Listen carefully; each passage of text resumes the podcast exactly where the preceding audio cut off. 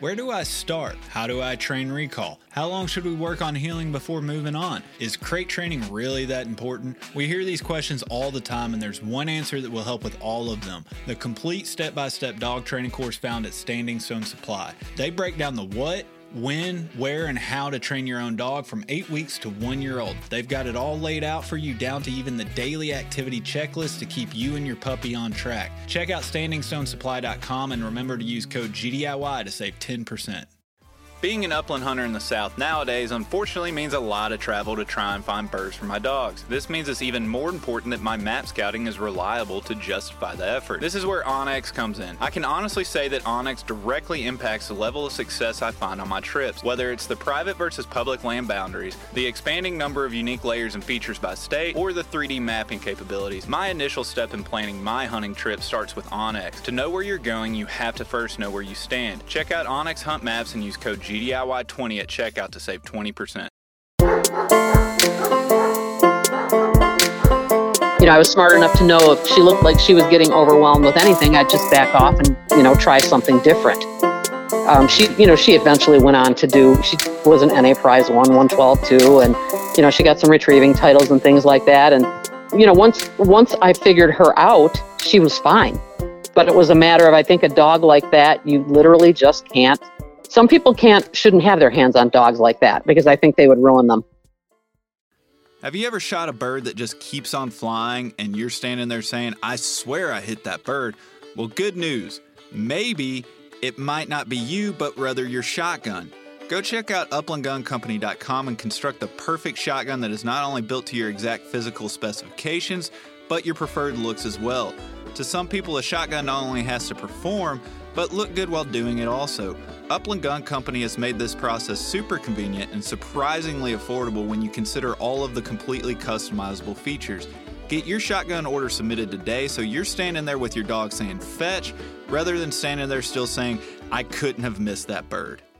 All right, everybody, welcome back to another week of GDIY presented by Standing Stone Supply. This week we have Camille Rice with Timberdoodle Weimaraners on the line.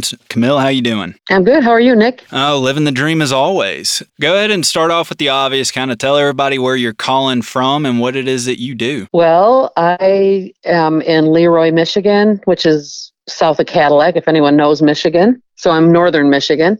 And I am sitting in my yard right now and uh, at raised Weims, and I've had Weims my whole life. Wow.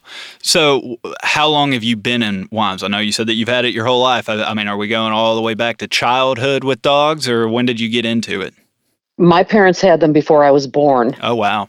Okay. So, literally your entire life. literally. Well, I take that back because there was a time in my 30s when I was showing horses heavily that I did not hunt much and I did not have a Weim in my life, but that's about the only time. So I think they got their first Weim in either 49 or 50. Oh wow! So they they yeah. kind of go back to around about the time that they started coming to the states, really. Yes, they do. So, for those that don't don't really know the the backstory of Weims, and I know very little about it. You know, I've read a, a few articles, which you know in this day and age makes me an expert. But uh, why don't you go ahead and kind of go over some of the history of the breed, and you know when they started coming over here, and, and what people found attractive about the gray ghost. So the breed was was developed probably around the late 1800s when most you know gun dog breeds were coming out. Um, originated in Germany about probably after World War II was when the first one came to the U.S. And that's that's a whole sketchy story, really. But um, it was a dog named Kazar that came that they thought was a mixed breed, and I believe it was. Now I think they've proven that it was. And so that was a problem. But then silvers started to make their way to the U.S., and I think by the the end of the 40s, they were established, and people like my parents were able to get their hands on a Weim. I do know that when I was a child, I do remember this. Several of my relatives also bred Weim, so they were probably a part of the problem of the whole overbreeding type thing because people just didn't know what they know now. So I, I would say probably late 50s and 60s was when you started to see the Weim breed get into trouble where there were just so many. And, and I, you probably know that when they first came to the U.S., they were supposed to be this amazing wonder dog and could do all these things and track and hunt and just perfect and no training. Well, obviously that turned out to be not true. They're dogs. So the 60s and probably 70s, there were a whole bunch of Weims that got into the hands of people that just bred the heck out of them. Um, rescues started to pop up. Um, they weren't breeding for anything but just breeding probably to make puppies and, and sell them. So there was no regard to temperament or hunting ability, and the breed suffered for that. And I think you know we've we've come around. I, I do believe now. I mean, I'm looking at today that there are people out there that are really dedicated to putting Weims in the right hands. I mean, there is a quite the divide between show and field, but I do think that the people that are trying to create hunting dogs are doing their best to create solid hunting dogs. That that's my whole goal with these dogs is to put hunting dogs in the hands of hunters. Yeah. And, and, that's what's really one of the one of the real big fascinating things about Weimaraners that I find interesting is is it's very similar to other breeds, but like you said, when they first came over, they were kind of billed as as the wonder dog, but and, and then it went down. But then it's like they've had two or three different spikes of popularity and and a lot of breeds don't survive like the first spike in popularity after like a Disney movie or something but Weims it seems like they they come up and then they go back down after you know the the truth comes out and they're not a wonder dog but then a few decades later they come up and then they go back down. It, is it in your opinion is it really for the same reason every time? It's kind of like they're they're kind of a uh, uh, a prisoner of their own success almost. It's like every time they start doing anything good, it gets blown way out of proportion and they gain in popularity and then they go right back down. That that's part of it. Yeah, I do think you hit the nail on the head there. I, I don't think Wegman helped us either really because it, it got the dog out there, got them on calendars. Everyone thought, oh look at these beautiful dogs, I gotta have one. With not realizing these are hunting dogs. They they were, you know, raised in Germany to hunt fur as well. So you know, some do well with cats, some do not. I don't have a cat for that, you know, for the very reason it would be indoor hunting at my house. So, and I don't, you know, I've, I've seen my first Weim as an adult was, uh, she was raised with a cat and she was fine with a cat. But there was a day that w- I was hunting with her and she's locked on point and I'm thinking, okay, she's locked way solid. This isn't a bird. And I go in to move up and this cat climbed up my leg. So I, I knew I realized then that she was fine with cats inside, but outside she would not be fine with a cat. I, I don't. She didn't chase the cat when it climbed. She had really solid pointing instinct. She just kept pointing, but I don't think it would have ended well had she gone to chase the cat. That was the first time I realized that. Yeah, she'd kill one. yeah, I mean, people don't think about that all the time is i'm getting a bird dog uh, but really you, you you have to know the breed. I mean it's they have a drive of some sort. So when you start talking about you know living with a cat indoors to your point i've seen it time and time again to where they're fine with even birds inside. You know they get used to birds in a cage or whatever but obviously you put them in a different situation and uh, that can turn around really quickly. Right. That's true Yep. So, kind of walk me through. You said fast forward to today. It seems like they're kind of growing in popularity again.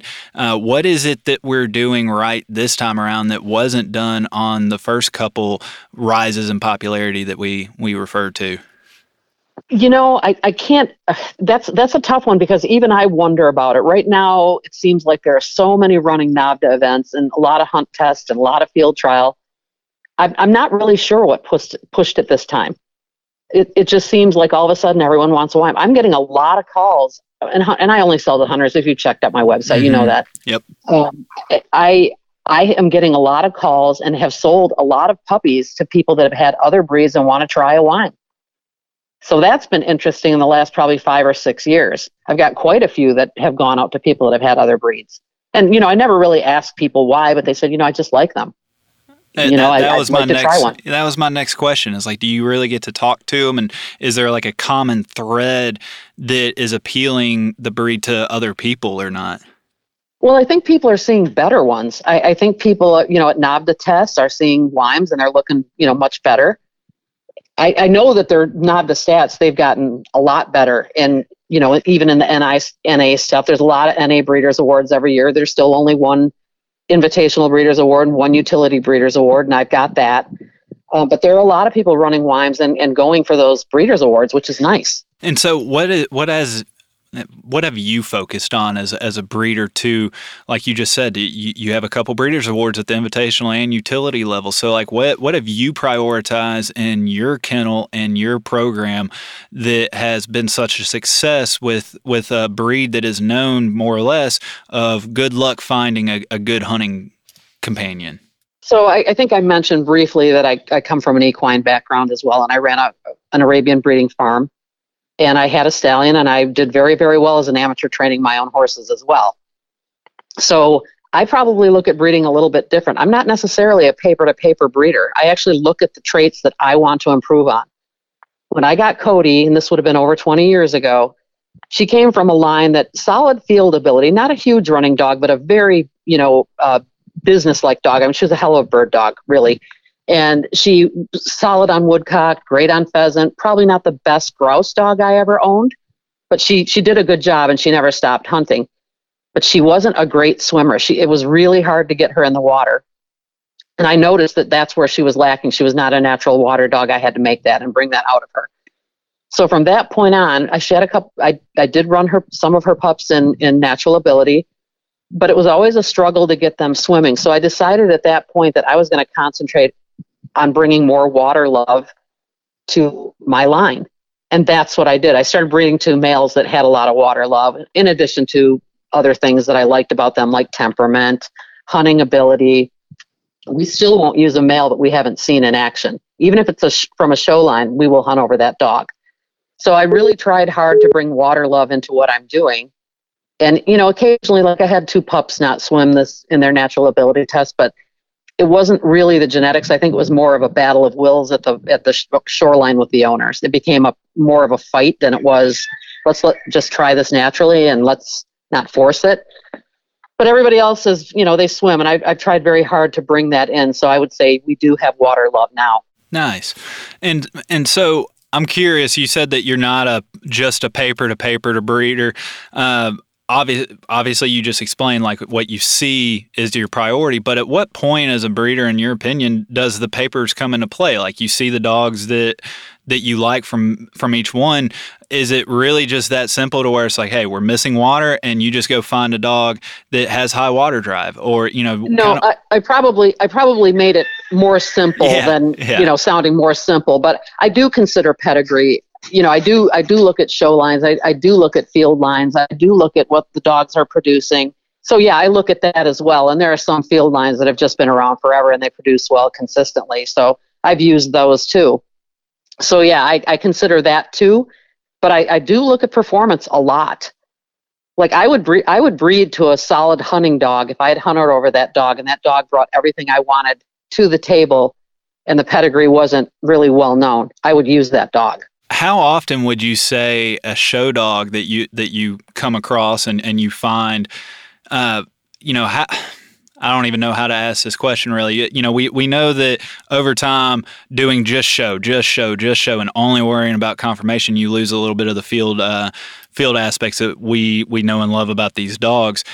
But I'm kind of curious if, if you if you're open to breeding with show dogs, typically like what's the ratio of putting a show dog in the field that you're like, okay, there there's some good hunting traits in that line still. So it's interesting that you bring that up because I, I still use show dogs in my line if they bring what I'm looking for to the table. But they typically they're show lines that have produced other field stuff like maybe, you know, master hunters or senior hunters, that type of dog oddly enough, about five years ago, maybe six years ago, the Northern Michigan Weim Club is, is based at my place. So all of our field events with that club are held here. So this guy comes up and he has this beautiful show dog, young dog. And, you know, I wanted to walk, I, I'd seen the guy online. I kind of wanted to see this dog.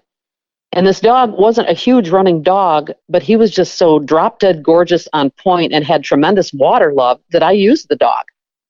And I have one of his daughters that I kept, and I've used her in my breeding program, and she's produced very, very well. So, you know, they're out there. It's just a matter of deciding that, you know, there's nothing wrong with show lines as long as they bring field ability to the table, too. And I think that's ultimately where I was getting at is is usually it's the people that do both. Uh, but I mean, would you say that? Because I actually get asked this question quite a bit. Is you know, I, I bought this dog, but I, I, didn't get it from a hunting line. It was a show line. I didn't didn't really know to even look at that. You know, so I get this asked from beginners all the time.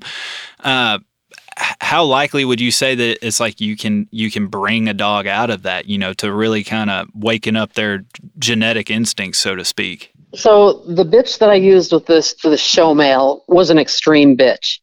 Pretty, pretty bitch, smaller, but very extreme. And in fact, her her litter was the one that got the Invitational Breeders Award and the Utility Breeders Award. They've just brought a lot to the table. It was a really hot breeding. It was out of my very first utility prize one bitch, bred to a silver shot.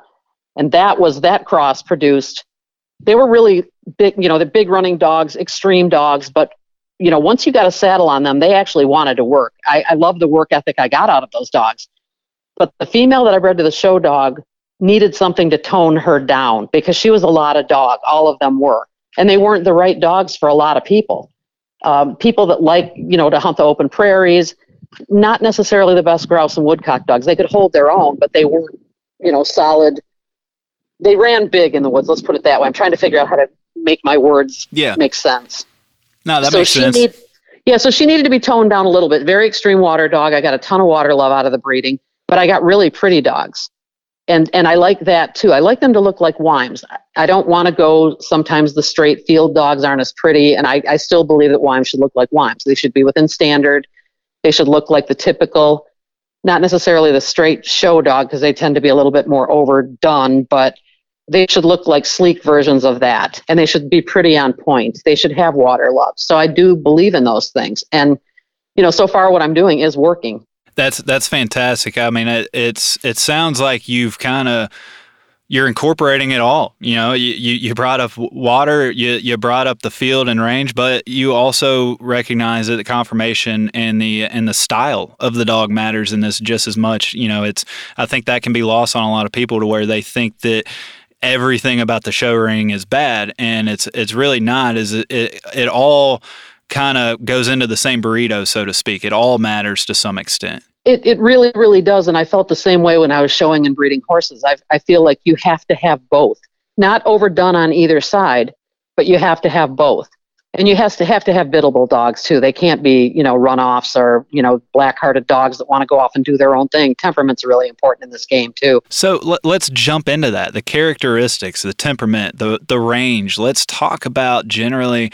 what what the average Weim, or at least in your line, uh, acts like. You know, is it a wide range? Uh, or variance between dog to dog, or do you got does your line generally have the same characteristics overall, like for the most part? My line, yeah, uh, they do. So so I'm going to try to break that down a little bit. So when I bred to the silver shot dog the first time, and he's a great dog named Henri. His owner is a guy named Craig Koshyk. You might have heard of him. He's yeah. a wonderful man. He's, he's a he's a, a photographer, author, great guy, dear friend. So Henri was a lot of dog, uh, probably a little bit too much for Craig, and Craig would probably admit that now. But when I saw that dog run his utility test, I just fell in love with him. I mean, he was beautiful. He didn't look like a typical field dog. He was he had good conformation, tremendous water love, and I just felt that he would cross really well with with Royal, who, like I said, she was my first utility prize one. And she it, and it did. They turned out the first litter produced a puppy that ran his natural ability test against my wishes actually at just probably probably three months and three weeks. That and ended young. up getting and, and, and, ended up getting a prize one 112 there you go. So after that i decided because i didn't keep a puppy out of the first breeding thinking oh you know no no not yet but i really liked what i was seeing out of those pups.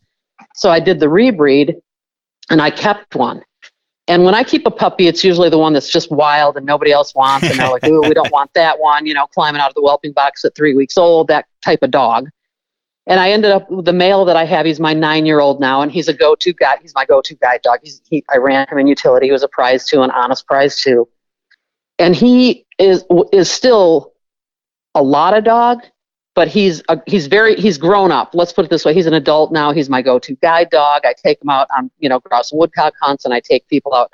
I work for a local pheasant farm, but I also knew that I'm older now, and I knew that that was probably the last dog I wanted like him, you know, because he was he was a handful until he was five years old.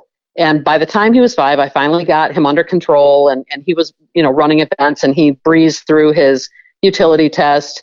And he also, you know, got some Weim Club titles, which was a retrieving dog excellent, a shooting dog excellent. And I retired him, and now he's the dog that I take when I guide hunts. But I wanted a more watered down dog. So I bred I bred a bitch that wasn't she was a great grouse dog. I mean just a fantastic grouse dog. So I, I line bred her to a dog named Schultz. Well, the dog wasn't Schultz, but one of his sons or grandsons. And I ended up getting a litter that still had a lot of juice, but they weren't as extreme as my nine year old. And that's what I wanted. I mean, I wanted a little bit more biddability at a younger age. And I really got that. They're still beautiful on point. They still tremendous water love. I mean, the two year old that I have out of that breeding is just a phenomenal dog. Natural duck search dog. I mean, you just open the truck and he's gone. He's out there searching. But he's super, super biddable. I mean, you can turn him on a whistle. He's he's great in the woods. I hunted him last fall. I wanted to make sure that he got on a fair amount of woodcock and grouse.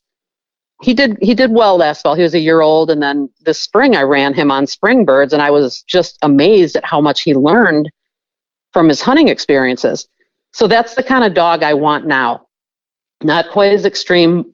And now my dogs probably have more range than the typical, you know, show crosses out there. But they're, you know, I don't want them extreme anymore. I just, you know, that's not my kind of dog anymore. Does that make sense? Yeah, absolutely, hundred percent. Yeah, I'm okay. I'm tracking the whole time. So, uh, uh, just to just to clarify, what is y- your range? Like you said, they might range a little further than the normal one, but you are in Michigan, so you do grouse and woodcock hunt. What kind of range are we yes. talking? So they're out of sight. I mean, you can't see them. You'll hear them. I still use a beeper system in the woods, and I want to know, you know, where they're at so I can keep track of them. And I've never really found that the beeper affects grouse and woodcock much. So probably I would say and again, I'm guessing because I would say probably like maybe 40 yards, 30 yards. And you'll hear them around. I mean, the good the good ones shorten up in the woods anyway. And I, that's one thing I've found too over the years that my natural woods dogs shorten up. You don't teach them that; they learn that. Right. 100%. In the open prairies, it's it's it's they're much further out and that and that's what we're going after. You know, we do all these testing and everything as as one of the elements is the the dog should adjust to range. You know, I think you I think you hear it a lot from people, but honestly, like I don't think enough people hunt different areas or different things to really understand what that entails. In my opinion, is they always just think like, oh yeah, if it gets thick stuff, then they they come in because they can't get through it. It's like no, if if you're targeting grouse and woodcock, you don't necessarily want that 200 yard dog. No, uh, you don't. You know, th- th- there are people that that like that. You know, it, good for you, uh, it works. But for the average person, uh, a 40, 50 yard grouse dog uh, is going to get them more opportunities on birds than the 200 yard dog, if in uh, you know on average. Correct. Yes. Kind of walk me through the temperament. You said that's a big thing. You're trying to lessen the load and and you know not have as much drive. I guess uh, is one way of putting it. But you know, eh, for better or worse, Weims have sometimes reputations for you know you hear it all the time soft dogs or maybe they're one person owners or they're only going to hunt well for one person. Where are we at on on that? You know the the common uh, theories or whatever people want to throw at the dog. So one of the things that i hear a lot in certain lines are soft dogs. They're extremely difficult to train. Uh, many many years ago i bred you know my the first time i had it well as an adult i shouldn't say that because i had in my late 20s a rescue Wyman. That's a whole nother story right there.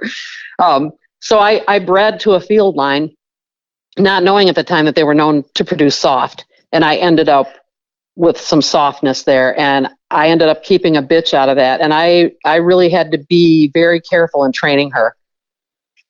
Since then, I, I, you know, I bred her to a really tough field trial. Actually, he was a dual champion and I ended up with dogs that were not quite as soft, but better. And since then, I've way improved on that too. Um, they can take correction now. I I, ma- I, wanted to make sure that that didn't happen again. They're difficult to deal with. You know, I, I don't I don't want to say that you can't train them. You can, but in the wrong hands, it can be a mess. So define soft because I think that that label gets tossed around a lot to a, a number of different breeds. You know, the Weims, uh, Munsties get it a lot The what, in, in your opinion, qualifies as soft for a dog? So what I saw with her is she, you know, she could she was a she was a great hunting dog. In fact, she became one of my greatest guide dogs as well. But if you raised your voice, and I mean, if I have multiple dogs, I, my son was still living at home, so every now and again you're yelling at your kid, and you know you could just see that she didn't like that. She didn't like loud or anything like that. I, I never put my hands on my dogs really, so she, I, you know, I would never put my hands on her anyway. But even with other dogs, if other dogs would come up or, you know, if they were visiting and they'd posture to her, she'd go belly up to them. So I bred her to a dog with a much tougher temperament and, and proceeded to try to breed away from that. And I, I did. The dog I have four dogs right now, and none of them are soft. So, so in your opinion, when people label them as soft, it's kind of it falls into the misunderstanding to where, in my opinion, a lot of times when people get uh, called dogs soft, is usually, oftentimes, it's not really a correct assessment. It's almost as if the dogs are smarter uh, in a lot of ways. You know, you you need to be able to appeal to them in a different light than uh, what I would say the average handler is accustomed to. But like, there are soft dogs that you know, they, it's like they do just shut down. So like I want to clarify there is a, a difference to this, and and I think most dogs that are called soft aren't really soft. It's just you're having people that can't really relate to the dog. Would you agree with that at all? Yeah, I do agree with that, and I, I was trying to figure out how. I would say that that particular bitch was the type of dog that you wouldn't want to put hands on repeatedly because I think that that would shut her down. I, you know, I don't know that for sure because I didn't do that you know, I was smart enough to know if she looked like she was getting overwhelmed with anything, I'd just back off and, you know, try something different. Um, she, you know, she eventually went on to do, she was an NA prize one, 112 too. And, you know, she got some retrieving titles and things like that. And, you know, once, once I figured her out, she was fine. But it was a matter of, I think a dog like that, you literally just can't, some people can't, shouldn't have their hands on dogs like that because I think they would ruin them. Yeah, I mean that that makes a lot of sense, and, and I, I want to kind of go down that path a little bit more. Is is what you said is sure. knowing your dog a little bit to know where where it may not be the best decision to continue putting hands on the dog. That's kind of a, a skill or or an observation that sometimes takes years and multiple dogs for for people to learn. What are some of the signs that that particular dog showed you that you're like, okay? I, I can't push through this. I need to retreat and kind of come at it from a different angle. You know, uh, so the, she she just passed last fall and she was 15 and a half. So she, so I got a, a long life out of her. so uh, just little things like on retrieving, she'd come, you know, and she'd almost like, I wouldn't say she'd come out of the water slowly and she'd kind of like set a duck down or set a bumper down. And just, I, you could just see it in her demeanor that she wasn't the type of, type of dog you could grab her ear and drive her to the ground. You could tell that. You know, you got to remember, I've been in the animal game my whole life, not only with dogs, but with horses too. So I'm pretty good at reading animals early on. And I realized she was that dog, not to, you know, get upset, just work through it, figure her out, figure out a different way and move on. And I did. So and then you paired her up with a dog that par- was a little bit more hard and, and it seems to work out for you it, it did and she, you know the dog that i picked out was the type of dog that i knew his owner very very well and she was the type of gal and probably still is that will tell you everything negative about her dog before she tells you anything positive. and so i had a feeling that the dog probably had some training baggage but i really liked what she was saying about there was no quit in this dog tons of water love once again and, you know, I really liked what she had to say. And he wasn't being used much. And he had been with some really well known trainers. I think, is it Bill West? I think that's yeah. his name. Mm-hmm. So he had been with him and he had said, Why is no one using this dog? And I had talked to Ann enough to know that, you know, this dog brings a lot to the table. And I think he would be a great cross for my female. And it turned out he was. I, you know, I, that was my first NA Breeders Award, and they were all 112s, all four of them. So he he just brought a lot and again, he was a dual champion, so he brought some really nice looks to the table, and he also brought some toughness. And you know, I think that was that was a really really good litter, just super easy, natural bird dogs. And have you noticed? Have you done any importing, or have you only been dealing with dogs that have been stateside? Have you brought any back from Germany? So I have actually. I used a German import a couple. Well, gosh, now I've just realized it's going to be seven years. He was a long hair though, Um, so I used him, but we've exported quite a few dogs. I have quite a few dogs in Europe. The long hair that that you that I started off with the exports or imports, but uh, the long hair that's something that we need to address too because there are a couple different uh, styles of coat to them. And in addition to, uh, I want to get your take on the blue Weimaraners and really just kind of give your take on the variety of these dogs. You know, how can we have the the short hair slick ones that most people are accustomed with, but then you also have this long haired version over here, and then you also have this version over here that you know that we call blue. Uh, right. You know, there's a lot of variance between how these dogs can look, even though most of us have only seen one version of it for the most part. So the long hair. Uh, the reason I use the long hair, I used to hunt in Manitoba a lot. I'd go visit Craig and Lisa, and I, you know, a bunch of us would go. We'd all go in a big group. We'd rent this big cabin, and I hunted over this long hair, and he was just a phenomenal grouse dog, just a really, really nice dog to watch. And he was very, very talented on grouse. And again, I like I like good grouse dogs. I that's I'm a sucker for those. So you know, gen- genetic diversity too. I mean, there's a lot of people breeding to the same Weims over and over and over again, and that's you know that's their choice. But I don't like I don't like that part of it. I think that you can a male can be overused. So I really thought, well, that'd be nice to bring in that type of diversity into my line and see how it works out. I got great dogs.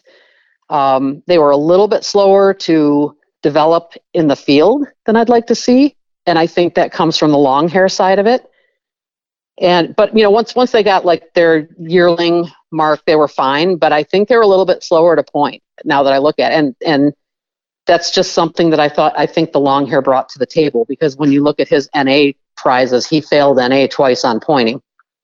But again i had hunted over him so i knew it was there and i knew it developed so long hairs and blues. Well this is what happened with long hairs and blues. There was one time, there was a time in, in the WCA, the Weim Club of America, that blues and long hairs were allowed by the AKC or, you know, by the WCA.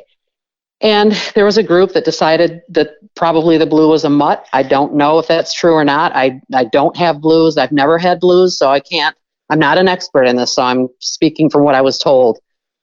So there was a, a like three votes that they brought to the WCA to get rid of the blue Weimaraner. They were doing well in the show ring. I'm not clear on the politics of all of it, but this is what I was told that they decided to vote them out. So the first vote, they tried to vote the blues and the long hair blues out, and they, they it didn't pass. Second round, they came in with blues and I think long hairs, and it didn't pass. Third time around, they added blues, black coats, and long hairs and it passed, so they were kicked out of the WCA. AKC still allows blues to compete in AKC events, and they allow long hairs to compete in AKC events, but not WCA events. So that's that's my probably limited knowledge of the history of all of that because that happened, you know, probably back in the 70s. And our our Weims were hunting dogs. That's what we did with our Weims when I was a kid. We didn't do events at all, and they just, you know, we just hunted them when you had the long hair, it, is it is it really just genetically speaking? I mean, did did it change your kennel or line at all? Did it you know did you just use it the same as you would any other Weim and work it into the program, or did you kind of treat it a little different, knowing that that conformation gene was was a different than what the rest of your line was? So because I don't have long hair carriers, I didn't get any long hairs. I, I got all long hair carriers, but I did not get any long hairs. Some of them had what you'd call maybe a stockhaar coat, which is a thicker kind of curly coat, but they're not, they're not, I didn't get any long hairs. And I, I knew that going into it that I wasn't going to get any long hairs. And that's not really what I'm breeding for. I just thought because I had hunted over the dog, he does have, you know, did have a tremendous amount of water love and he, you know, had a really beautiful coat. It wasn't like a setter coat. It was more like a, trying to describe it, probably like a, maybe a field Gordon, shorter, silky, they don't tend they don't tend to get a lot of burrs. So it, well, you know, they're definitely not it. like a setter coat. Yeah, I mean, and, and again, I got thicker coats, but I didn't really get anything. You know, they all look like Weims. They don't look like long hairs at all. And I, I've never, I've, I have not used a blue, so I can't really answer much about them. Gotcha. Well, let, us jump into kind of your training mentality uh, with them. You know, obviously every dog is different, so you know this is going to be the general uh, speech here. But you know, how quick are you developing the typical pup out, out of the, your lines? You know, and what are you starting with? I, I, guess I should start with. So uh, you know, we we let them be puppies. If you can get a, a solid bird season out of them, we do we uh, I, I, had two litters last year of my own, and then my co-breeder had her litter. Uh, you actually, you actually, I don't know that you met my co-breeder's husband. You thought it was my husband, but it's not. It's hers. Okay. Um, so he was at the Ames and Rules Clinic in, I think, Minnesota. Yeah. Is that where you were? Mm-hmm. Yeah. Yeah. So he was there, and they actually are my neighbors as well. I'm looking at their house right now. They're right down the driveway from me. Well, that's convenient. oh, it's it's actually a great partnership because they help me with a lot of things, and we all train dogs together so getting back to training, what we intro our puppies to birds, you know, when they're old enough to get out in the field and jump through grasses and so on. And sometimes we see them lock hard on point early, like as early as eight, nine weeks. And then sometimes, you know, it takes a little bit longer. It just depends on, but we always see rock solid points, you know, long, long before their natural ability test. And I had some test at seven months old in August and they they did well. I mean, their field work was great. One didn't swim, one was a 112, and he was seven months. So typically, I mean, your pointing is there. Uh, mm-hmm. what what about the retrieving? Are you like you get the dogs, you, you're you're getting them out in the field. You're trying to bring that natural ability on the pointing and everything. Uh, what else are you doing to kind of cultivate and expose the dog while still allowing the puppy to be a puppy? We just so we just go out in the field and you know, we, we toss a lot of pigeons, let them chase a little bit. Once we see that they're interested, sometimes they stop to flush. We will actually put birds out for them and see what they do. A lot of times it's just a, a pigeon. Um, and we, we just let them develop as they, as they do. The retrieving on Weims is something that they just have. Most of them, you know, probably 90% of them are natural retrievers that don't require any force fetch, and that's just the way it is it's a nice thing. Yeah, I mean that's one of the things that I, have read about a lot. You know, there, there's commonalities uh, between a lot of Weims, and and some of those commonalities are water work and retrieving. Typically, is is something that's common throughout. Have you noticed that? You know, typically in a lot of breeds, you know, one breed that is really really strong in their pointing instinct, they may slack off in retrieving, or vice versa. Uh, have you seen any of that in in other lines and uh, within the Weimaraner breed?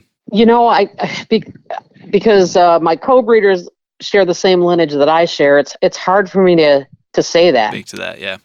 Yeah, because I, we see the same dogs, and I've seen you know my dogs all come from the same stuff, you know, from over 20 years ago. And the truly in my in my thing, the only Weim that I the only two Weims that I've actually force fetched myself, and it wasn't really a hardcore force fetch. It was a recall and hold were two of my males. Just make sure that they're going to hold it and bring it to me. And that's, you know, other than that, that was about all I did. Yep. And, and really, I mean, I, I've recently, a number of months ago, did a force fetch series, and every single guest throughout that series uh, emphasized just hold, and, and, recall in a, in a lot of them. But I mean, 90% of force fetch is, is hold. You you really do the hold training right. You know, the rest of force fetch kind of just steers itself almost. Yes, true. Very true. But it'll it would also be nice to have dogs that you know necessarily you don't have to force fetch, which it sounds like what you're you're going for in this. Talk to me. You said that you prioritize the grouse and woodcock hunting, but what about the waterfowl? And do you, does your line do much blood tracking at all, or anything like that? That's another thing that they are naturals at. I've got I don't deer hunt anymore, but when I was married, my my ex we used our Weims a lot to blood trail and a lot of my puppy owners that deer hunt as well use theirs to blood trail, so they're really good at that. I, I you know, the history is that there's probably some hound in the Weim, and I would I would believe it because they do really really well on tracking, and they also do really well without a whole lot of training on blood trailing. And and so that's not something that you you even focus on. You you don't even do any drills to expose them to this. It's just kind of like it, it sounds like you just you pair the right dogs up, you go through the breeding, and then you're you're just kind of really just relying on the dog to progress at, at its natural pace. You're not really putting drills on it or exposing it to specific things. It sounds like you just, I mean, truly, you are just letting a dog be a dog. So I'll tell you if you if we have time about my very first blood trail, at the very first one I ever did the dog was probably 14 months old. He had run his natural ability test, and one of our neighbors shot a deer. He knew it was hit. He pro- he knew it was probably mortally wounded. And it's he comes knocking at our door. We were actually just sitting down to dinner, and he's like, "Can you guys help me?" And he's like, "Can you can you bring the dog?" And I'm like, "Sure." I didn't have a harness or anything, so I've got him on a check cord. I didn't have any gloves. We rush away from dinner, go off into the woods my ex had a flashlight. This guy had a flashlight. I, I don't know what I was thinking. I didn't have a flashlight. So I'm hanging on to the dog for dear life. We put him on the blood, and that dog took off and was literally dragging me through the woods. I'm not kidding when I said, I mean, we are flying through the woods, and he's pulling me head to the ground, tracking this thing.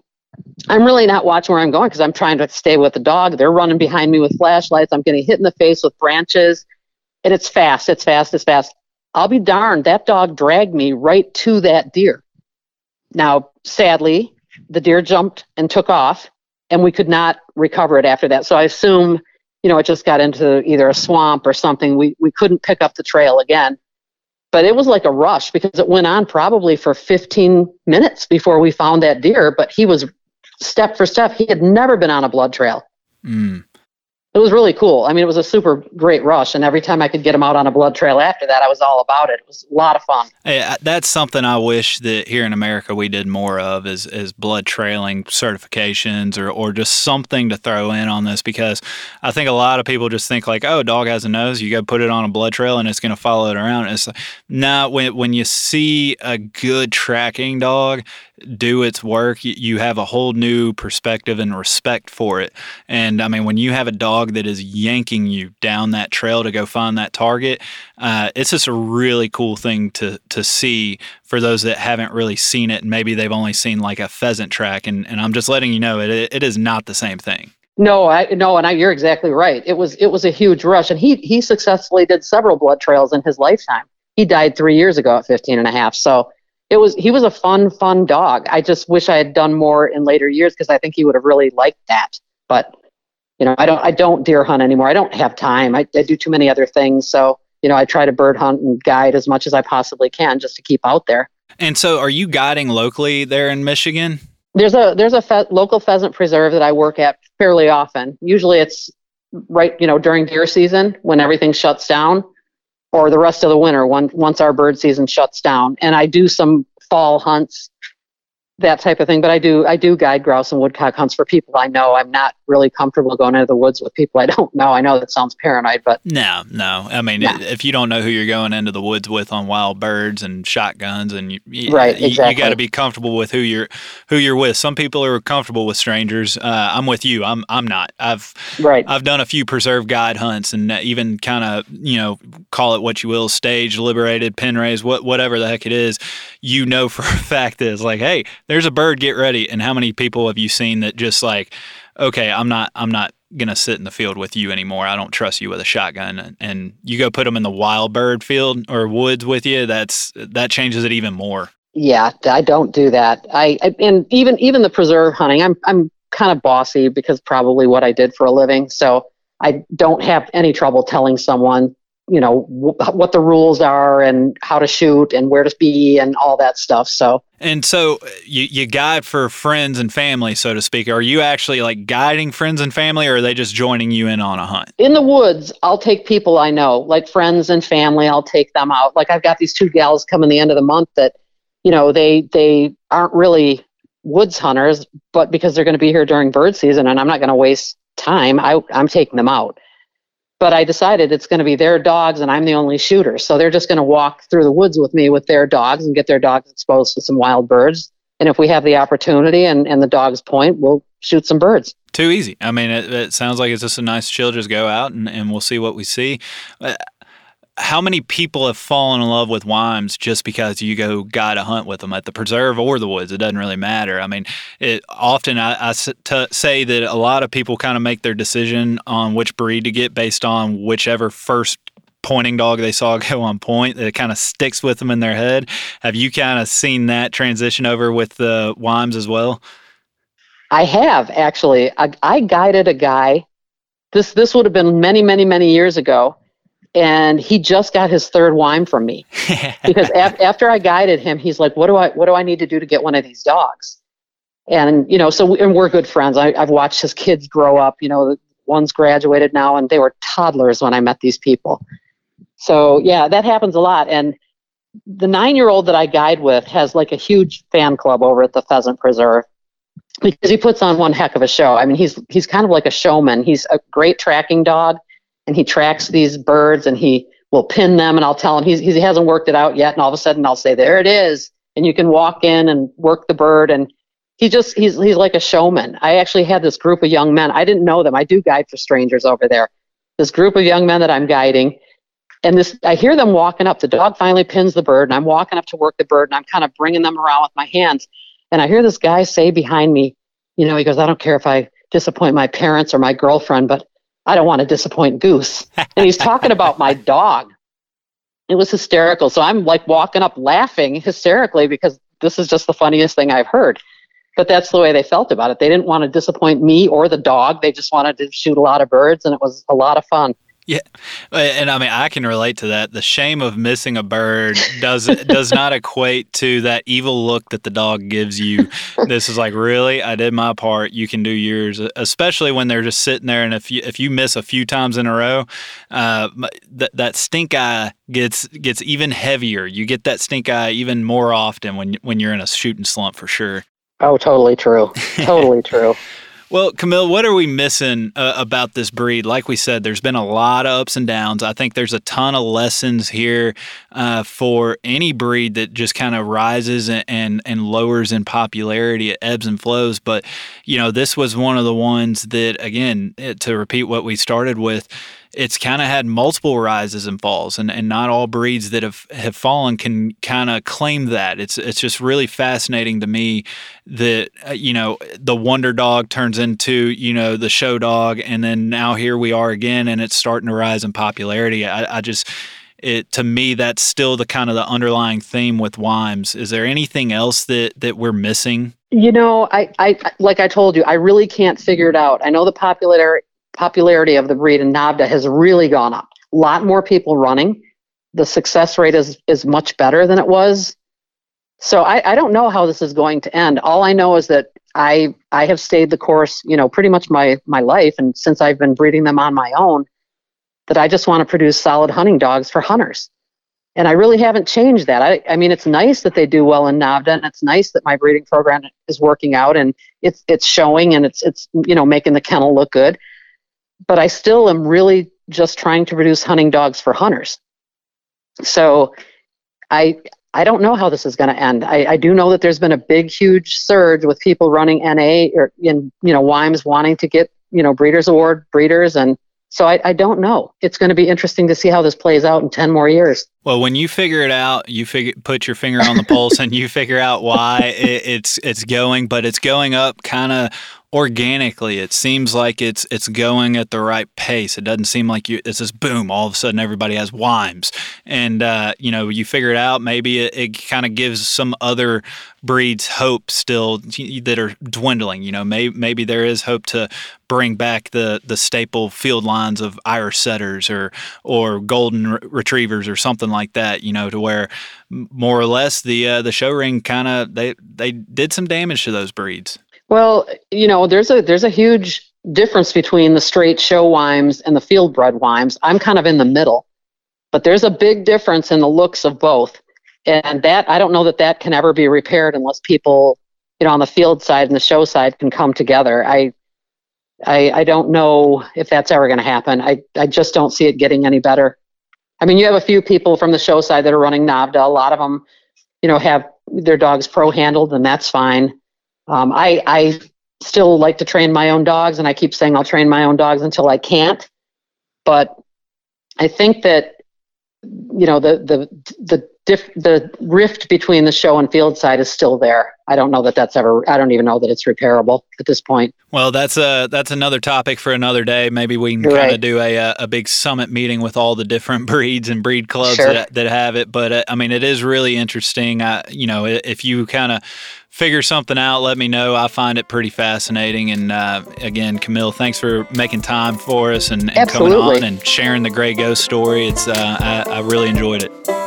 Sure. Great talking with you, Nick. Yep, absolutely. Well, we'll check back next week, guys. Take care.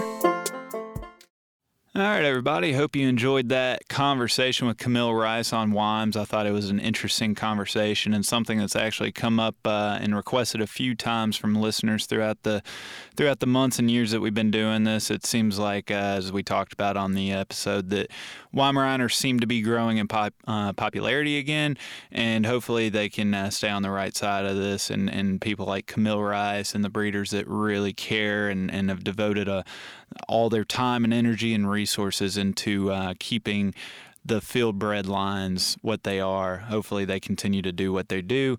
And uh, there, there's a lot of forewarning and, and good, um, I don't know, uh, things to consider amongst all breeds when you start looking at some of the breeds such as the Weims and the Golden Retrievers or or any of these other breeds that they've been proven in the field but for whatever reason maybe they go into the pet side of the world and some of those field bred lines kind of get washed out and turned into show lines, whatever. It's uh, it's just a good reminder that just because you your breed and, and your preference is solid right now you know, if, if you don't stay up on the standards and, and requirements and breeders that really care about this stuff, then uh, you can you can water down those lines uh, pretty quickly, and and it, it can happen a lot quicker than what most people think. But uh, anyway, you know, not, not to rehash everything that we talked about on that episode, I really enjoyed catching up with her, and glad we could finally make that happen. And this isn't going to be a very long outro. We actually just got back not too long ago from uh, a week in Montana, so I'm running a little bit short on sleep. So I'm going to start wrapping this up. But yeah, it's uh, the the trip. You're going to hear a lot more about it. We're, we have not recorded it yet, but it's going to come up soon. So wh- whether it's next week or the following, you'll hear about uh, our trip to Montana, which was honestly, I, have been trying to think about it. it. it. may have been one of the best hunting trips I've been on. Uh, it's very rewarding in a lot of ways. Uh, still had our learning curves and our ups and downs, of course, that you're going to have on every hunting trip. But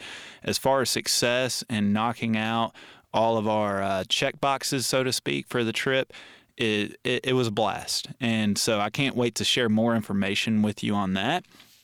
Uh, another thing on what's going on with me is on the way back from Montana is we picked up a new puppy. So, you know, I, have been referencing it for a few months now here and there, little side comments. I've been I've been looking for a pup and uh, we we uh, picked one up on the way home from Montana, so the timing worked out perfectly to where it, it, was just on the way, and, and it saved me a little bit of gas and a little bit of time just to pick it up in in the one shot coming way back, uh, coming on the way back from the trip. So we have her home. It's uh, it's another female. wasn't originally supposed to be a female, but you know stuff happens. It was uh, originally supposed to be a male, but that changed over to a female once uh, once all the pics and, and everything kind of got settled out.